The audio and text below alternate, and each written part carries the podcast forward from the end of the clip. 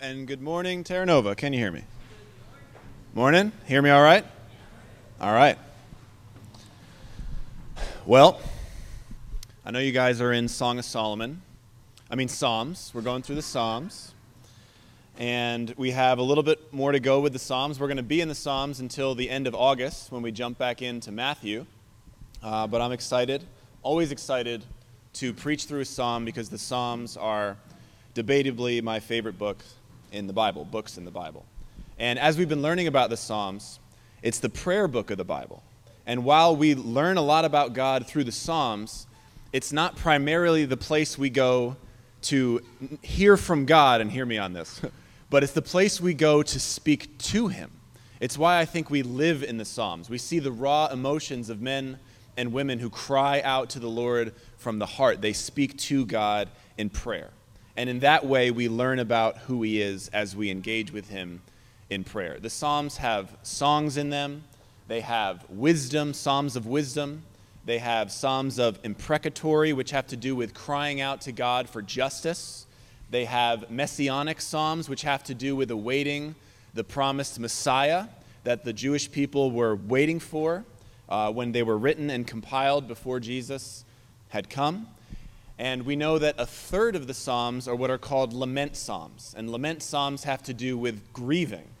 And when we experience something difficult in life and we grieve, the Psalms can be a great place to go to see how people have grieved before us and how we can speak to God in our grief. But not only in our grief can we go to the lament Psalms, we can go to them in order to prepare for times of grieving. Because the longer we live in this life before eternity, we know that life is hard. There's a reason that a third of the Psalms are lament Psalms. Life's difficult. And we can learn how to grieve and lament well.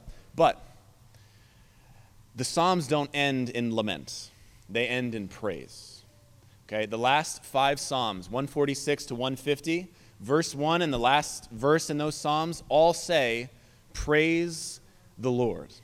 Praise the Lord, praise the Lord, 146 to 50. The Psalms end in praise. And I think that's teaching us something too, which is that a life of prayer, please hear this, a life of prayer ends in praise.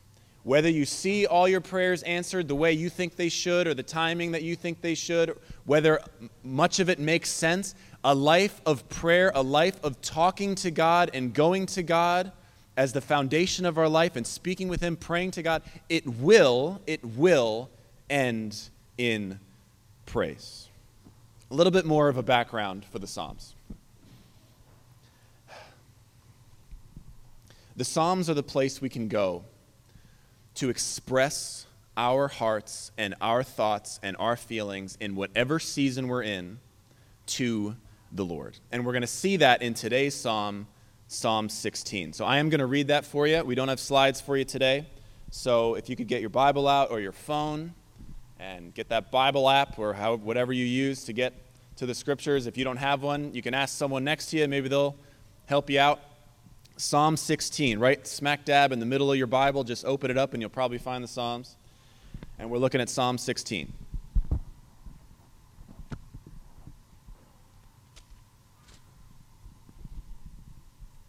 Here's what God's word says A Michtam of David Preserve me, O God, for in you I take refuge. I say to the Lord, You are my Lord. I have no good apart from you. As for the saints in the land, they are the excellent ones in whom is all my delight. The sorrows of those who run after another God will multiply. Their drink offerings of blood I will not pour out, or take their names on my lips. The Lord is my chosen portion and my cup. You hold my lot. The lines have fallen for me in pleasant places. Indeed, I have a beautiful inheritance. Lo- I bless the Lord who gives me counsel. In the night also my heart instructs me. I have set the Lord always before me. Because he is at my right hand, I will not be shaken. Therefore, my heart is glad and my whole being rejoices. My flesh also dwells secure, for you will not abandon my soul to Sheol or let your Holy One see corruption. You make known to me the path of life. In your presence there is fullness of joy. At your right hand are pleasures forever. It's God's word. What a beautiful psalm. And you know what? I can't cover it all. I don't think so fairly in one message. So this is part one of Psalm 16 this Sunday.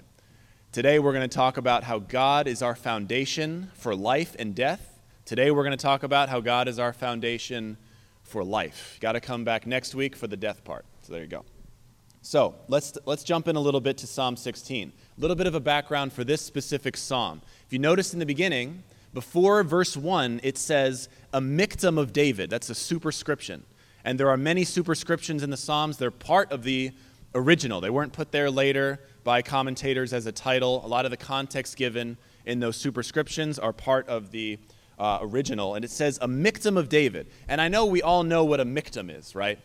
Everyone at once now. A miktam is, okay, I didn't know what a miktam was until I looked it up. And I'm not entirely sure what a miktam is now because there's four theories about what a miktam is. And in case you're interested, I'm going to go by them very quickly. Here's the four theories about what a miktam is a miktam of David. Here's theory number one Miktam is derived from a verb that means to hide, as in there's something hidden or mysterious in this psalm, telling the reader that when you read this, understand there's going to be things that you don't understand. as in parts of this psalm, reading it, especially before Christ, when it says, You will not leave my soul in Sheol or let your Holy One see corruption. The resurrection of Christ, that's this hidden truth in the scripture. So perhaps it means a mysterious psalm, something hidden in it. Here's theory number two the word miktam is derived from the verb to cut or to write, simply meaning this psalm is written by David. That's theory number two. Theory number three for miktam. I know you guys are on the edge of your seat. Number three, the word comes from a noun that means gold. And the, the person saying, a miktam of David, this psalm, there's 150 of them, but pay attention to this one, it's gold. It's really good.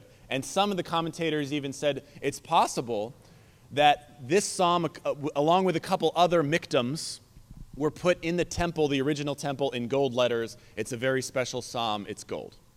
Theory number four, last one. Miktam is a musical term.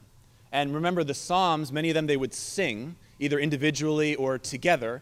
And so a miktam perhaps was some kind of musical note, and our, our musical people could understand this better, I was trying to find a way to say it of a, like a tune that the people would play their instruments to in order for people to, to sing along.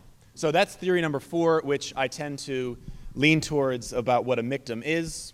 Either way, there you go. A miktam of David. A little bit more background here. It's an individual psalm. There are psalms that are communal, and there are psalms that are individual. We are individual people with individual relationships and individual personal relationships with God. We're also people that are meant to be part of a body body of Christ, community, communal, both of those. There are individual psalms, there are communal psalms. This psalm is intensely personal, it's individual. You notice when you read through it, in Psalm 16, David says, My 12 times. My Lord, my delight, my lips, my chosen portion, my cup, my lot, my heart, my right hand, my heart, my whole being, my flesh, my soul. 12 times. My, my, my, my, my. Personal.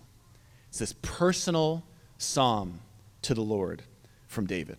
But I want to point out, and you got to wait till next week for this, it ends with your twice.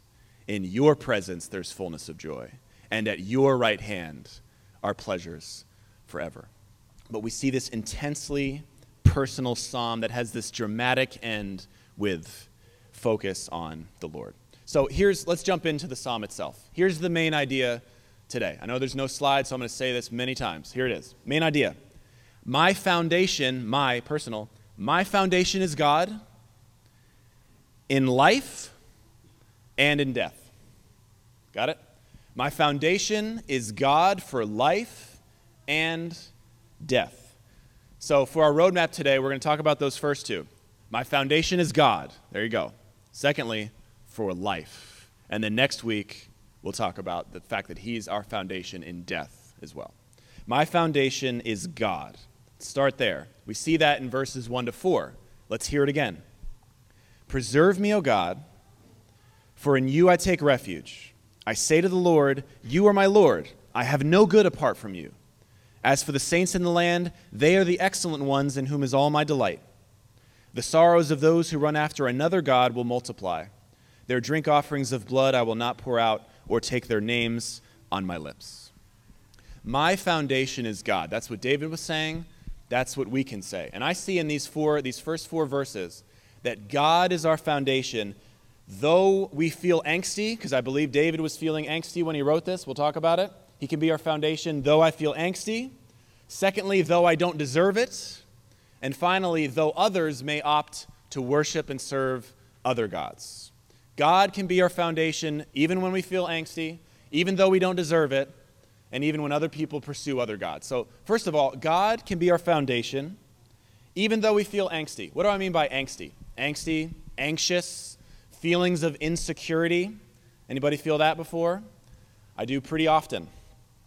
David says, Preserve me, O God. Now, look, there's no context here given that David is being hunted down by Saul, like it says in some other Psalms, or maybe his son is trying to pursue him and kill him and take, take the throne because David was, was king. A lot of other Psalms give that kind of context of, look, David's in immediate danger, and here's where he wrote this Psalm. We don't see that here. It could be that he was in immediate danger, but it's not stated. And I believe, I agree with a lot of the commentators that were saying that David simply had feelings of insecurity and of angst. So he cries out to God in verse 1 Preserve me, O God. You don't have to have Saul chasing you with a spear to pray that prayer. Does anybody have someone trying to kill them? You can talk to. I don't know if I can help. I have a criminal justice background, but I've really never used it. But if you, if you are in immediate danger, you can cry out to God. But you don't have to be in immediate danger, an immediate threat, immediate crisis, in order to cry out to God. Do you ever feel insecure? Do you ever feel uncomfortable maybe about your life and wondering about what the future holds? He cries out in this feeling of angst and anxiety Lord, preserve me, O God. We can cry out to God when we're not in immediate crisis. I want to say, though, you can cry out to God when you are in immediate crisis. And I have a couple quick stories. Anna and I just got back from our honeymoon. And there were a couple times, yep, there were a couple times that I felt that I was in immediate danger. So I'm going to give you three, there were four, but I'm going to give you three of them. Okay? Here's the first one. First day we get there, and we're about to go snorkeling, and we are both very excited to go swimming. Just Main reason we went to Vieques, this little place, island in Puerto Rico. Lots of snorkeling. Day one, goggles are on, shallow water. I go head first because that's what I want to do. And what do I see? Immediately, first thing right in front of me, what I think is a stingray. I'm told a little later it's a manta ray, and you're probably okay. But my first thought was stingray, Steve Irwin, I have no chance. I have no chance. And that set the stage for the rest of the time in the water for the trip where I'm thinking, there are these things in here that can kill me. So, felt in danger, definitely praying right away. I was like, all right, God, I haven't forgotten about you. Please preserve my life. I'm in danger. Then we had people tell us that there are barracudas in the water. And we wanted to swim out to an island about a quarter, a half a mile away from shore to go snorkel behind that island. And before that, these two people on the island, very friendly, were like, hey, come talk to us, whatever. I was like, okay. And they tell us there's barracudas in the water. And so it took us seven, eight days to build up the courage to finally swim to the island that I thought we were going to do on day one or two. And the whole time I'm swimming, I'm saying, Preserve me, oh God. you know, don't you need me a little bit? You know, I'm at Terra, I'm just getting married. Please don't let me die. So when you're in danger, you can do that. And then, third one, I'll give you one more when we were coming out of a store in part of the city, northern part of the island, there's a sidewalk, normal sidewalk, store. We come outside, and I hear a very loud noise, and there were, very, there were a lot of wild animals in the island cats, dogs, horses, roosters, chickens, making all kinds of noise all the time. And I walk out of the door with Anna, and I look to my right, and there are two horses about 10 feet away gall- sprinting at us and we barely got out of the way. And I'm praying, Lord, please let me survive this honeymoon. Preserve my life. Okay. The point of all that is, I like sharing things, right, uh, about life experiences. But the point here is, we can cry out to God for security, for help, when we're in immediate danger, and when we're not. All the time, He wants us to be able to call out to Him. David says, Preserve me, O God. Why? For in you I take refuge. God is our refuge. But this is a personal psalm. And I can't make, I, I wish I could. I really do. And I pray. I pray for you guys and gals. I do. But I can't force any of you, I really can't, to make God your refuge in your life. I can't do that. In fact, I have a hard enough time myself, myself at time when I think about when I'm feeling insecure or feeling angsty about life, I'll have those thoughts of, oh, okay, but right, but bank account or but family will help me or but close friends or romantic relationship or or you know, academia or, or a job or bury yourself in a hobby. Those are the kinds of things that we can easily get sucked into and not make God our refuge. Isn't that true? Preserve me, O God, for I take ref- you in you I take refuge. Make God your refuge. Make it personal. None of those things I mentioned, family, friends, money, job, none of those are bad things but how easily we can make them into our refuge, into our idol, into the things we're living for. None of those are lasting or the right refuge. Make God your refuge. Okay, we can do that. God can be our refuge whether we're feeling angsty, and though, secondly, though we don't deserve it. We see that in verses 2 to 3. He says, I say to the Lord, You are my Lord. I have no good apart from you. As for the saints in the land, they are the excellent ones, in whom is all my delight.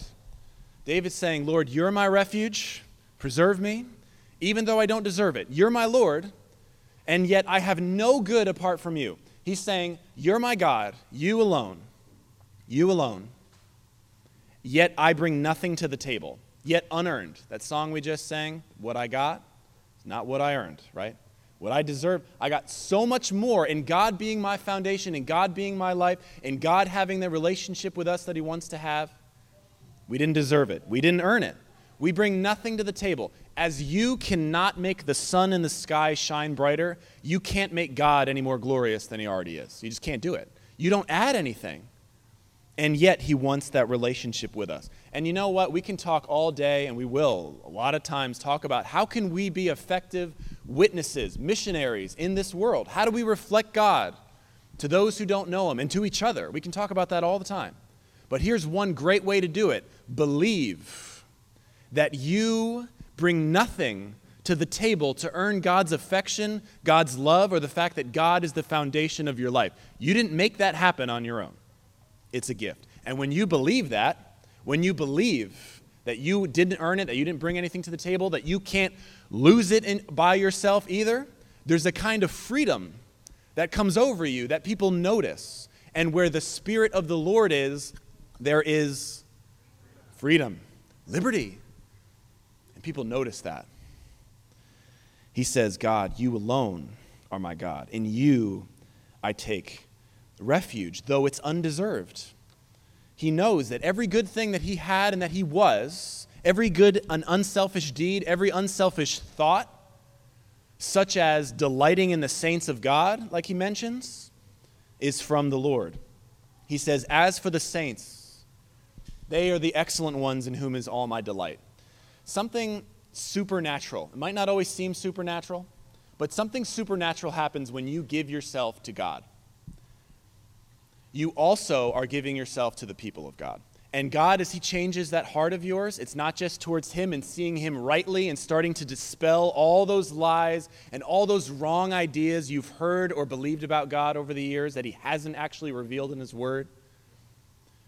And you begin to love Him more and more, you also begin to love and to care for the people of God, the excellent ones in whom is all my delight. You know, we might not feel excellent all the time saints of God, those that belong to God. That's what a saint is. There's nothing super special that we've done again to become a saint. It simply means to belong to God, set apart to God. God does that. And we might not always feel very special, but God calls us his treasured possession. And while some of us, while all of us, have a lot of sanctification, which means just becoming more like Jesus, that work that he does in us, we all have a long ways to go Some of us have a longer ways to go and might be more difficult to love and to care about. But he calls all of us to treat each other well, to care about each other. As for the saints in the land, they are the excellent ones in whom is all my delight. Paul will say in Galatians 6 As we have opportunity, let us do good to all people, especially to those who belong to the family of believers. Especially. David's saying, You're my God. And if those are your people, they're my people too. And while we can't give anything to God, while we can't make God any better or more glorious, or help God, He doesn't need anything, His people do.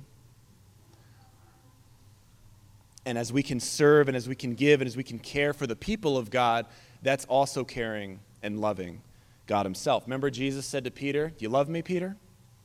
Do you love me? Do you love me? Feed my sheep. Feed my sheep. Feed my sheep. Care for my people then. John Calvin says this passage, therefore, teaches us that there's no sacrifice more acceptable to God than when we sincerely and heartily connect ourselves with the society of the righteous, with the people of God. Right here. And all over the world, people that belong to God. You know, I've heard many people say something to the effect of, and you've probably heard this too I love God, but I can't stand the people of God. You heard that? God's great, but Christians, oh. You guys heard that before? I've heard that a lot of times, but you know what? It's not a really good idea to say that. We can say it kidding. it's really not a good idea. Why? Because would you tell that to somebody? You know, God calls the church his bride. And let me tell you, there's no more surefire way for somebody to get on the bad side of somebody than to say to them, You're okay, maybe even you're great, but I can't stand your spouse. How will that go? It shouldn't go well. And it shouldn't go well when people say that about God and God's people. As for the saints in the land, they are the excellent ones in whom is all my delight. David is making God his foundation. Even though he feels angsty, even though he doesn't deserve it, and he knows all good things that he has and is comes from God, including his desire to serve and to connect with the people of God, and also although others may opt for other gods. And we see that in verse 4. The sorrows of those who run after another God will multiply. Their drink offerings of blood I will not pour out or take their names on my lips. What is David talking about? People that worshiped other gods would sacrifice to their gods and goddesses. And what they would sacrifice would be animals and awfully also commonly people and they would sacrifice those animals and those people, and they would take some of the blood of those offerings and those sacrifices, and they would drink it. Drink offering. It's what some of the other religions and beliefs would do as they worshiped their idols. And David's saying, I am not going to endorse those practices. I'm not going to endorse the worship of false gods. In fact, I'm not even going to say their names. The people would not only with the sacrifices and the drink offerings, they would say the names of their gods or goddesses over and over again as an act of worship. And David's saying, I'm not going to participate in that. I'm not going to say their names. I'm not going to endorse or encourage people to do that. We can care about people. We can, we can devote our lives to serving each other and other people and getting involved without ever trying to endorse or encourage the sin of following and worshiping something, anyone other than God Himself. It's a story of tragedy. And the reason we don't want to do that, not only because of our commitment and love for God, that we don't want to worship or encourage others to worship false gods, but also because the story of anyone who's worshiping anything or anyone other than God will end in tragedy. And shouldn't we not want that for other people? Our idols will demand more and more and more of our time, of our resources, of our affection to get less and less back, and it ends in tragedy and bitterness. John Calvin said, Unbelievers who lavish and squander away their substance upon their idols not only lose all the gifts and offerings which they present to them, but also by provoking the wrath of God against themselves are continually increasing the amount of their miseries. Now, this isn't a, a sermon about idols. But believe it, believe it when I tell you, we don't see people generally, or at least around here, I haven't lately seen people falling down to statues or idols uh, made by hand, but that happens all over the world. And I will tell you more about that as we talk about some of the missions and activities we have of serving and encouraging and supporting people uh, that are planting churches over the world. You're going to hear more about that. It happens. But people today serving and worshiping idols, including ourselves at times, when I, as those things I mentioned of the money or the family or the friends or anything that we put above God, will end in bitterness if we make that a God and not a gift from God. And while we might not have Moses ground up our idols and put it in water and make us drink it bitterly like he did with the Israelites with the golden calf, it nevertheless will go down bitter. The sorrows of those who run after another God will multiply. My foundation is God. God can be our foundation for life and for death, for all of our life and for death. Let's talk about the life part. We see that in verses 5 through 8. The Lord is my chosen portion in my cup. You hold my lot. The lines have fallen for me in pleasant places. Indeed, I have a beautiful inheritance. I bless the Lord who gives me counsel. In the night also my heart instructs me. I have set the Lord always before me, because he is at my right hand. I will not be shaken. So, we're going to talk for the rest of this message about how God can be the foundation for our life. And I see in these three verses that David's saying he can be our foundation as we choose contentment in him and as we choose to concentrate on him. That's how he can be our foundation. We choose him. We choose to be content in the Lord and we choose to concentrate on Him. So let's talk about this chosen contentment. There was a professor at Liberty that every time someone would say to him, Hope you have a good day, or, or have a good day, you know, people say that, have a good day, have a good day, of course. He would always reply by saying, I will because I'll choose to. And that irritated me a little bit because he would always say it. but I appreciate that. And I respect what he was saying and I understand it because he's saying, I'm going to have a good day, not because things are going to line up the way I hope or because I'm going to a, you know, a sports event or something I want to go to. I'm going to have a good day. I'm going to be content because I'm going to choose to be content. And he would say that every time someone said, Have a good day. I will because I'll choose to. How do we choose to? Because we make God our life. The Lord is my chosen portion and my cup, verse 5. You hold my lot. You're my life. David could have said, The crown is my life. He was king, but the jewels of that crown took the bottom shelf in his life. He could say, as Paul said in, in Colossians 3, when Christ, who is your life, appears, you also will appear with him in glory. Not part of your life, not an aspect of your life, not a means to an end of your life. When Christ, who is your life. David's saying, Lord, you're my life and you've given me, and he's choosing to say this, you've given me a good life and a good future. You hold my lot, as in everything I have, everything I'm going to have, is from you. The lines have fallen for me in pleasant places. When the Israelites would hear this, they're going to think about the 12 tribes and the promised land that was allotted to them based on their tribe. The lines have fallen for me in pleasant places. The place that God has given me to dwell is good, and I'm going to choose to be content with it. The lines have fallen for me in pleasant places. And for us, we don't have that allotted lines as tribes of Israel, but we do have lives that God has given to us, and we can choose to be content. We are called to be people that are content. But I, can I tell you something? Confess? I'm not always content. Am I the only one? I'm not always content. Sometimes I'm bored and I'm not content. Sometimes I will feel pain and I'm not content with it. Sometimes I'm jealous of someone else, of what they have or what's going on in their life, and I don't feel content. Sometimes I believe the lie that God is holding out on me, that God doesn't care, and I'm not content. Anybody else? So here's what I want to say to you and to myself Our life is not accidental. And what God has given us and what God withholds from us in every different season of our lives is intentional. And we can thank God for the things He gives and the things He doesn't, knowing full well that He knows better than we do and He knows what He's doing. And secondly, that the greatest gift of all is not what we might think we need or want, but the greatest gift for any one of us, creations made by God, is God Himself. The greatest gift is God Himself. So when David says, I have a beautiful inheritance, when you think of inheritance, you might think of land, money, possessions. David's not thinking of those things.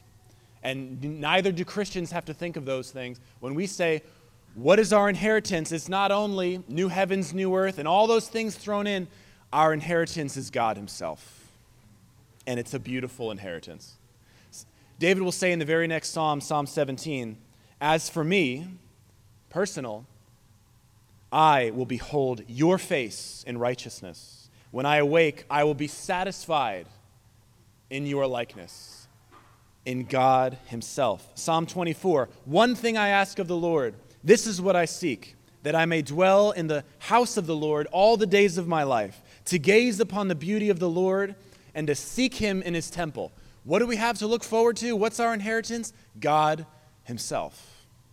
There's a, I'm going to paraphrase a quote from David Clarkson, an English minister in the 1600s. Here's what he says Not only heaven and earth are ours, but God himself. For all the earth is but a point compared with the vastness of the heavens and the heavens themselves are but a point compared with God.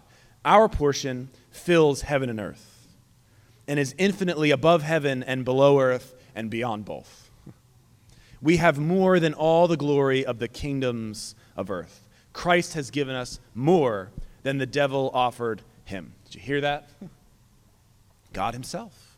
And the reason we get God is again not because we did something to earn it, but because Jesus is the only one, fully God, fully man, that never made another person or thing into an idol to be served and worshiped and longed for more than the true God himself. And he sacrificed himself on the cross in our place, substitution for us in order to bring us, this is eternal life, that they may know you, the one true God, and Jesus Christ, whom you have sent.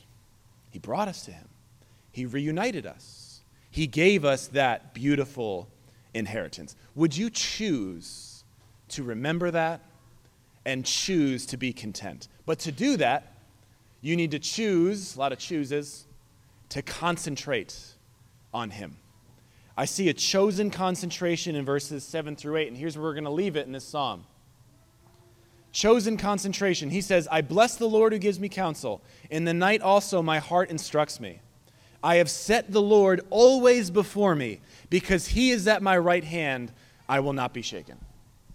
You know, nighttime, when you set your head on the pillow and you're about to go to sleep, I'm sure some of you are the kinds of people that you put your head on the pillow and you're out. And I'm jealous of that. Just just jealous of that. But many of you are those more like me that you have to twist and turn for a while, and it takes a little bit to fall asleep. But let me tell you, as David says here, in the night also my heart instructs me. Nighttime, that time before you fall asleep, doesn't have to be wasted time. Like I've wasted time and time and time and time again doing, going down just countless FailArmy YouTube videos and, and whatever. And and, and sports highlights. Not that that's a bad thing, but I've wasted so much time. It can be night school. It was night school for David, at least sometimes, where he's saying, This is the time that I can hear from God. This is the time that I can, with eyes of faith, look for God above all the other voices and things I've seen throughout the day as I process the day. In the night also, my heart instructs me. I have set the Lord always before me. Here's that chosen concentration in verse 8. His mind fixed on God, a kind of God consciousness throughout the day and throughout the night. We can focus on Him, we can concentrate on Him. But I don't want to say to do that just because you should, but we should. Okay? But not just because we should, but because we can and because he thinks about us. Did you know that? David will say in Psalm 40, As for me, I am poor and needy, but the Lord thinks about me.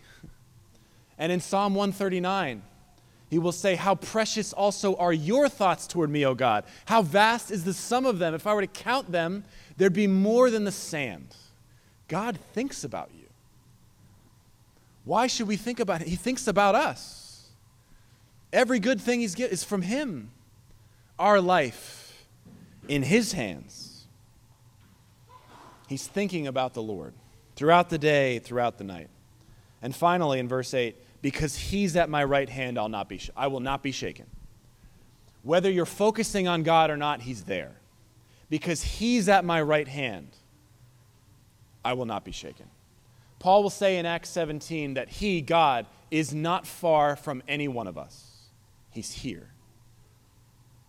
And when we focus on him, there's not anything in all creation that can rattle a soul that is truly focused, concentrated on God Himself, anchored in Him, thinking about Him.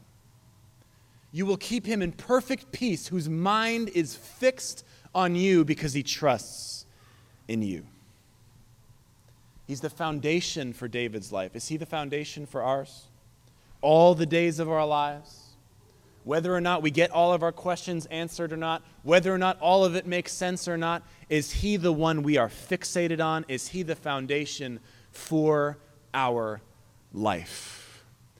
Does he, is He the one you run to with those feelings of insecurity, those feelings of angst? Let me close with a quick story I heard from a pastor in New Jersey not too long ago. He said there was a five year old girl lost in the woods, and she didn't know how to get home. And she was there for a while and she was scared. And she heard something. And she turned around, and what did she see? She saw her dad approaching her. And instantly, she had an overwhelming sense of relief and of comfort. Why? It wasn't because dad was walking towards her with a map to get him out. It wasn't because dad was driving there and she knew there was a vehicle to get them out of there. She felt relief and comfort and secure in that moment because she knew her father. That was enough. Do you know your heavenly father? Is he the foundation of your life? Every day of your life? Is he the one you go to when you have questions? When seasons change and things happen in your life, do you go to him? When you're confused? Do you go to Him when you're scared? Do you go to Him with your hopes, with your dreams, with your life? Do you go to Him when you think about death? Which we'll talk about more next week. Jesus, the foundation for our life and our death. Let's pray together. Lord, there are so many other things and people that we turn to when we feel anxious, when we feel scared, when we feel uncomfortable, as we think about something in our life, or even when we don't have something specific, we're just feeling anxious. And God so often will turn to something or to someone that's not you. And we'll go there for comfort and we'll go there for refuge. But God, those things are, should not be our refuge, can't hold our soul. They are not the ones that made us and know us and will guide us. Lord, may you be our foundation, all of our life, in every season, with every doubt, with every seemingly unanswered prayer. May you be the one we turn to. May you be our refuge. And God, may you grow our heart, our love for each other, for your church, for your bride. Would you draw us closer to your heart, which is for your people, for your world, and for the world coming? God, may you rest our hopes and our dreams in yourself, our beautiful inheritance. God, if we only knew, if we only knew. Would you continue to teach us? And in Jesus' name we pray. Amen.